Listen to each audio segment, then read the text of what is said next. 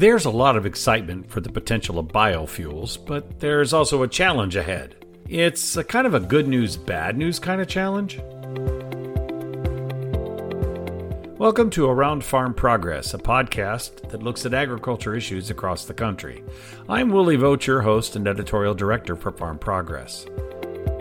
For years, the idea of renewable energy from crops did not catch fire. There were detractors that badmouthed the fuel.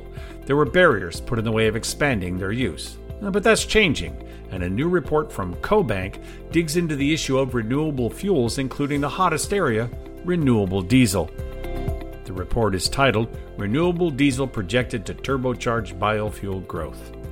We caught up with Ken Zuckerberg, lead economist for CoBank, who authored the report to get a better perspective about what he found. While there's a lot of focus on renewable diesel, the report offers a wide ranging look at what's changing for the entire renewable fuels market.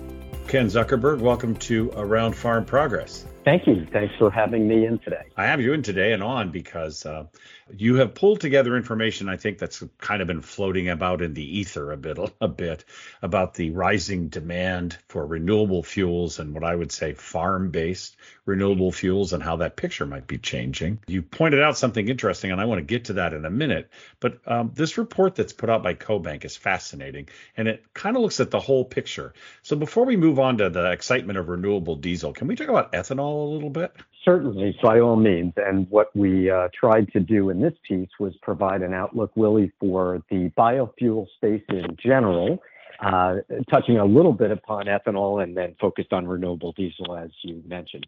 So, yeah, right. fire away. Happy to talk. So, one of the things that everybody talks about is uh, ethanol and the electric car and what the electric car might mean, the EV, whatever, might mean to the demand for ethanol. Uh, you kind of touch on that, but there's some other mitigating factors here. I guess I, I feel like the reports of the death of ethanol might be greatly exaggerated, at least for the near term. Is that true?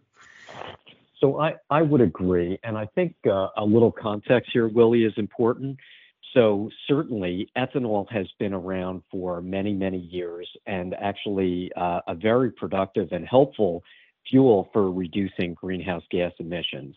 Um, electric vehicles, on the flip side, are a, newer technology, which by definition don't use, at least pure electric vehicles, don't use uh, uh, any type of uh, liquid fuel. Rather, they use electricity.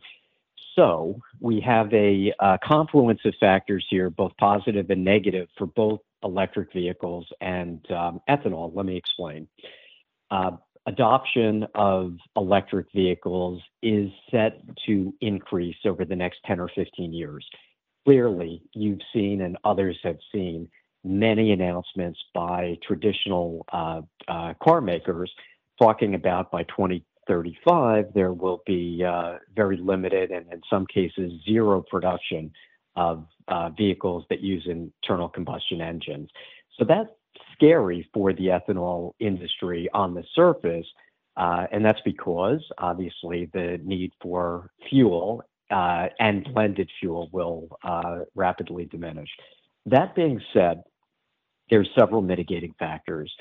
First, um, the growth in the electric vehicle market uh, and the long-term adoption trends are very dependent on lithium battery uh, availability, uh, price affordability for that, and of course, then infrastructure charging stations. So we have a lot of momentum, but lithium battery prices are very, very expensive, and the infrastructure is not built out completely yet. So as we look at this, we think it'll probably be a longer transition than most people think, i.e., towards you know uh, uh, electric vehicles uh, fully displacing ethanol. Another mitigating factor is the following: Russia, Ukraine. There are many distressing um, variables and humanitarian issues related to that conflict. But there's something else that I think is fascinating. To the extent that Europe or the United States ever thought that energy independence would ultimately be dependent on one fuel source, I think that math, that calculus is out the window. So as I think about electric vehicles and the ethanol question, I start thinking that any secure energy security in any country probably should have a diversified pool of energy sources.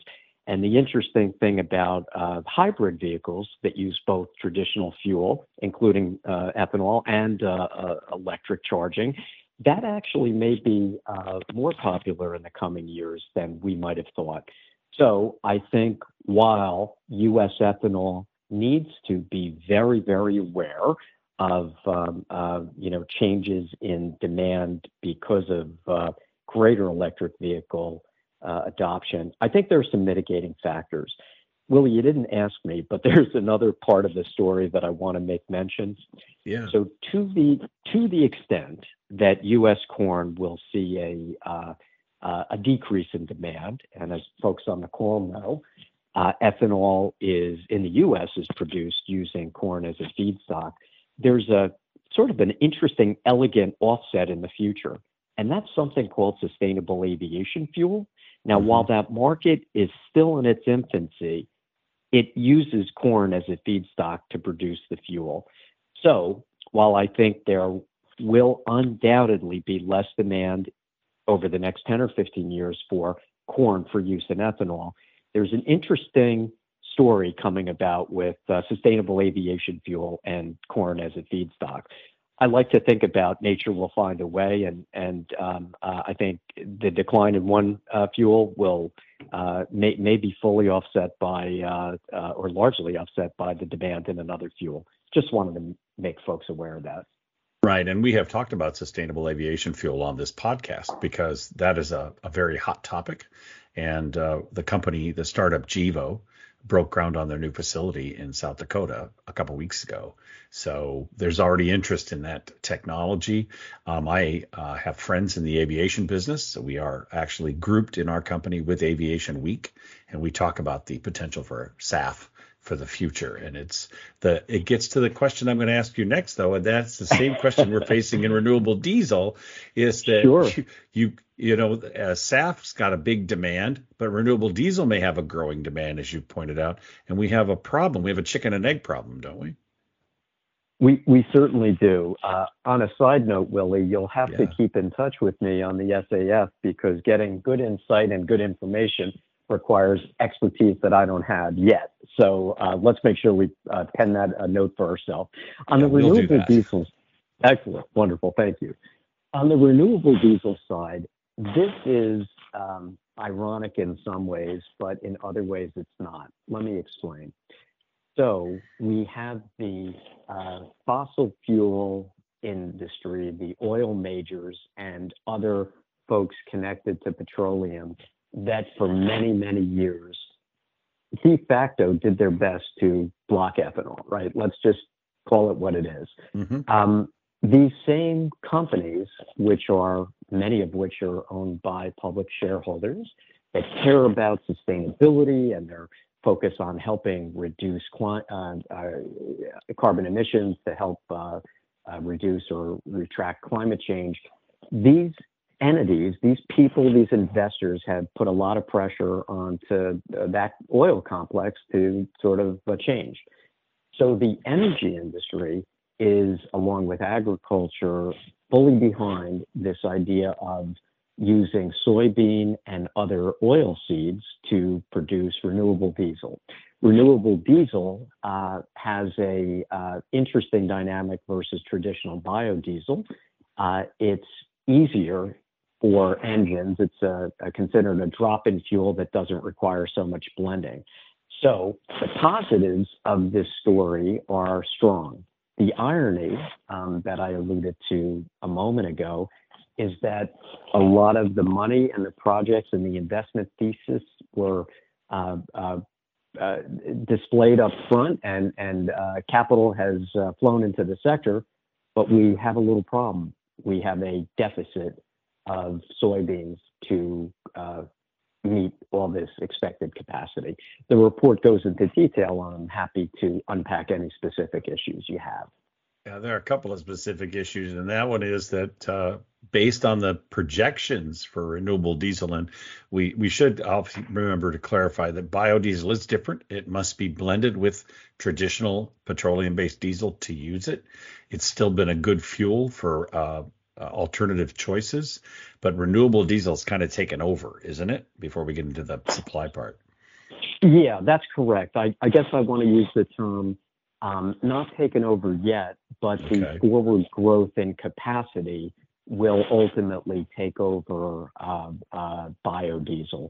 So, said differently, um, I look at renewable diesel as a cousin of biodiesel, and um, they have formulated through technological processes an ability for that fuel to just go right into car engines and um, uh, you know, with less uh, friction, less blending, et cetera. So I think the core thing to note is that last year we had about a little less than a billion of renewable diesel capacity. Mm-hmm. That capacity is set to grow to six and a half billion gallons by 2030. And where we come to with the uh, soybean shortage, if you will, is that you know six and a half billion minus the give or take one billion is about a 5.5 billion um, net new capacity of renewable diesel. And when we use the conversion ratios, how many soybean bushels will it take to produce that 5.5 billion net change? That's when we get to 3.4 billion more soybeans.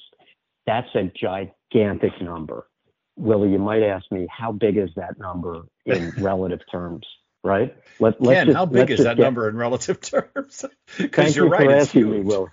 It's gigantic, and and you know, uh, I'll I'll talk about this in a minute. I don't want right. to go uh, out on my soapbox, but you know, very smart people have been talking about this for you know the past year and a half. I wrote the report because I didn't feel like uh, the marketplace fully appreciated it. Let's let's think for a minute. 3.4 billion equates to you know, 3.4 billion more soybeans is about 75 to 80% of the current crop. And remember, we need this amount more. So in the report, we did a hypothetical theoretical exercise that said, well, what if we just stopped exporting soybeans? Let's be clear, I don't expect that to happen. But let's just let's just say we did that would we fill the deficit or would there still be a deficit? Believe it or not, there would still be a deficit, and that deficit would also be huge, about 927 million soybeans. So we have a situation here that needs to be resolved. We have a lot of demand, and there's not enough soybeans in America or on Earth at this moment for dedication to U.S. renewable diesel to uh, sort of fill the gap. So we need to become real creative here. Well, and, your report's interesting because you we keep the beans, we don't export them. We still need nearly a billion more beans, 927 million bushels. Right, correct. But that's about based on, you know, average yields, that's about 17 to 18 million more acres of soybeans. If, correct. if we were to commit even just to the nearly a billion more, just pick that number and forget the export number. Um, exactly. Where, where would go ahead? Yeah, no, it, exactly. And let me also just reiterate, Willie, that uh, you know, uh, uh, CoBank finances soybean and grain exports. We have a lot of friends at the yes. United Soybean uh, Export Council and others. So uh, I want to be very, very clear that we don't expect, you know, shutting down soybean exports to be within the math.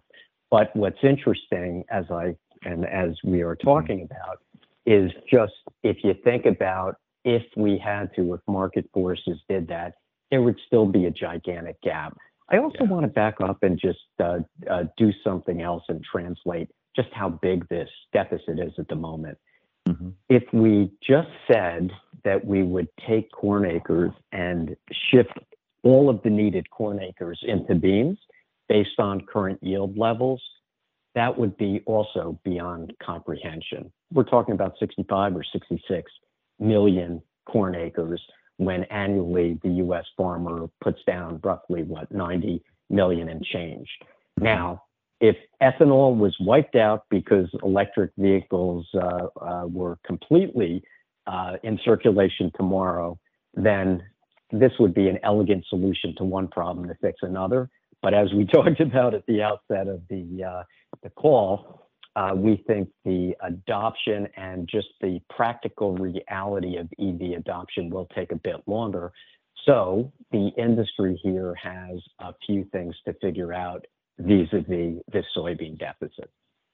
So uh, I've got a couple areas that that came up to mind as I read your report, and you you kind of touch on one, and we could see the rise of a new infrastructure for recapturing either beef tallow or re, uh, or uh, capturing beef tallow or recapturing like restaurant oils, things like that, to reclaim them into renewable diesel. I know that's possible, although it's much more intense to go to a million different restaurants and pick up the fry grease. Okay, so that's a different infrastructure.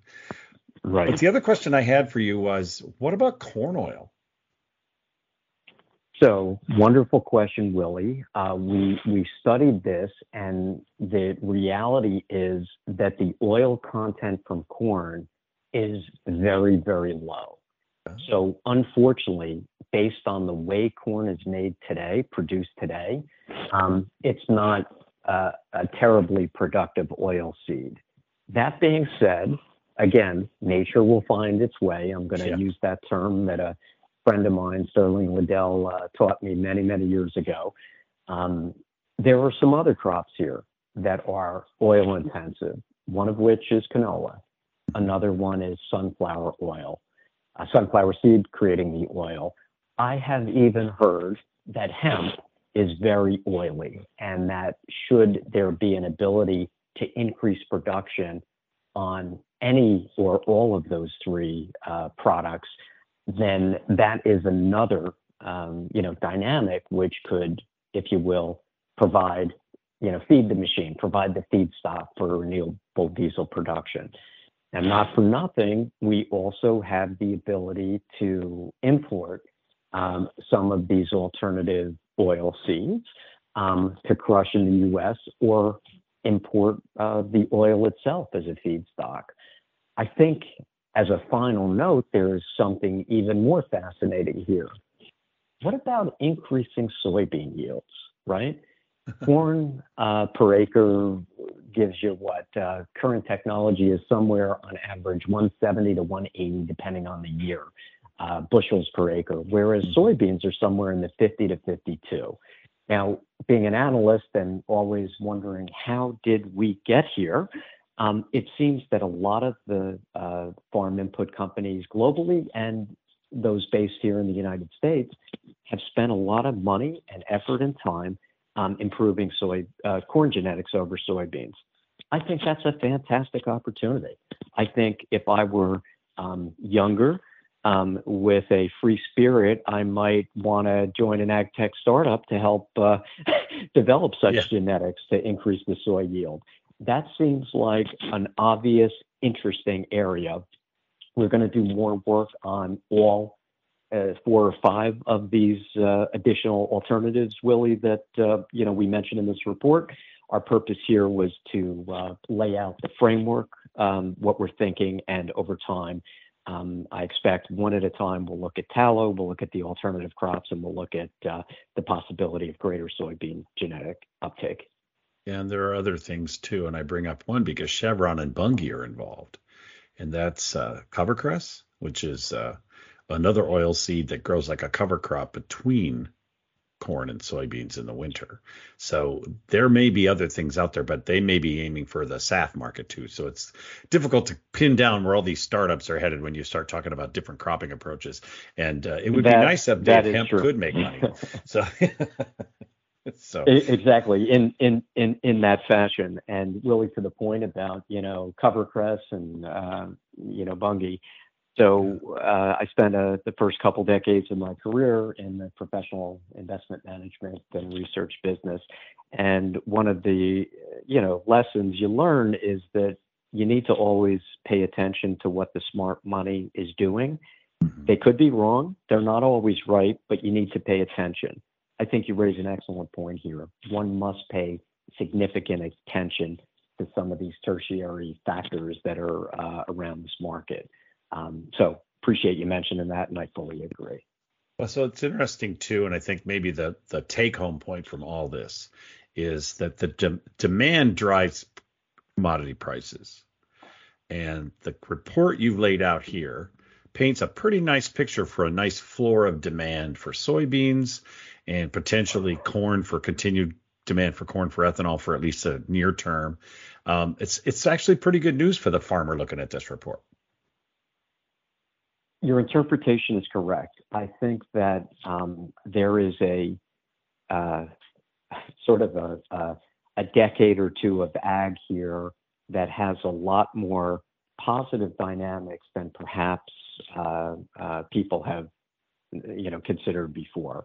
So the U.S. farmer, he and she have an opportunity here to um, pivot, to adjust, to uh, uh you know produce uh, more efficiently, and to, if they're willing to change their crop mix, uh, you know, farm the efficient frontier. Right? I always think about if you have lemons, you make lemonade. If there is excessive soybean demand and the financial attributes and profitability attributes are attractive, then why wouldn't you uh, commit to this marketplace? So I think we have uh, uh, a transition here that's interesting. Um, there are probably some other intended consequences that we need to study and explore and talk about in the future. One of which is if the U.S. crop shifts away from corn into soybeans, which we think it will, there will be tremendous implications for fertilizer. Um, as you know, corn Uh, is a user of nitrogen fertilizer while soybeans are not. So, again, these are some of the additional factors that make this topic rich for additional research and discussion going forward. I think that's the favorite phrase of an economist. This is rich for additional research. Isn't that how that works? Yeah, that's exactly it. And I promised to not say on the one hand and on the other hand. I tried to be very I appreciate clear that. That uh, didn't happen. I do yeah. appreciate that, Ken. A great deal. Well, it's been great I, talking to you today about this report. Yeah. Is there anything else you want to make sure we take home from this? No, I think um, uh, we've covered a lot. Um, you know, there was a few additional factors that uh, uh, you know your audience should think about. Uh, I would recommend first study the Inflation Reduction Act of 2022. Uh, the name of that act should have really been the Biofuels uh, Supercharge Act because there are a lot for biofuels and a lot for renewable energy. second, I would pay attention to global markets because even before this uh, uh, report was out, we had a, a, tightening in worldwide veg oil markets, which only got tighter because of the Russia-Ukraine conflict. So I would say, you know, in closing, uh, lots to read. Please read the report. It's free and it's available on cobank.com. Selecting knowledge exchange and then looking at the grain uh, and farm supply sector. Uh, Willie, I appreciate the opportunity and uh, hope to visit with you again soon. Sounds good, Ken, and I appreciate your time. And for the listeners of the podcast, I've got I've looked at the report. It's it's easily digestible. It reads like a nice PowerPoint presentation with great graphs to make sense of everything, and it's quite illuminating. And Ken, I appreciate your hard work on that, and thanks to CoBank for putting it together. Our pleasure, Willie. Talk about your classic chicken and egg problem. Ramping up demand for renewable diesel will mean a need for more soybeans a lot more soybeans. Great news for the demand picture, but a challenge given that we have a finite number of acres to farm. Thanks to Ken Zuckerberg with CoBank for his insightful comments and for the in depth report. And I did mention it's easier to read than you might think, so visit cobank.com to download that report. There's some fascinating information in there, and it offers farmers better perspective about the opportunity ahead. To make sure you don't miss an episode of this podcast, be sure to subscribe on your favorite platform Apple, Spotify, Amazon, and more. And if you have a smart speaker, all you have to do is tell it to listen to Around Farm Progress, and you'll hear the latest episode. Farm Progress is the nation's leading agriculture information source with 17 state and regional brands, as well as Farm Futures, Beef, National Hog Farmer, and Feedstuffs and our events including the Farm Progress Show, Husker Harvest Days, the Farm Futures Business Summit, and the New York Farm Show. Join us next week as we continue our agriculture journey around the country. I'm Willie Vogt, Editorial Director at Farm Progress. Thanks for listening.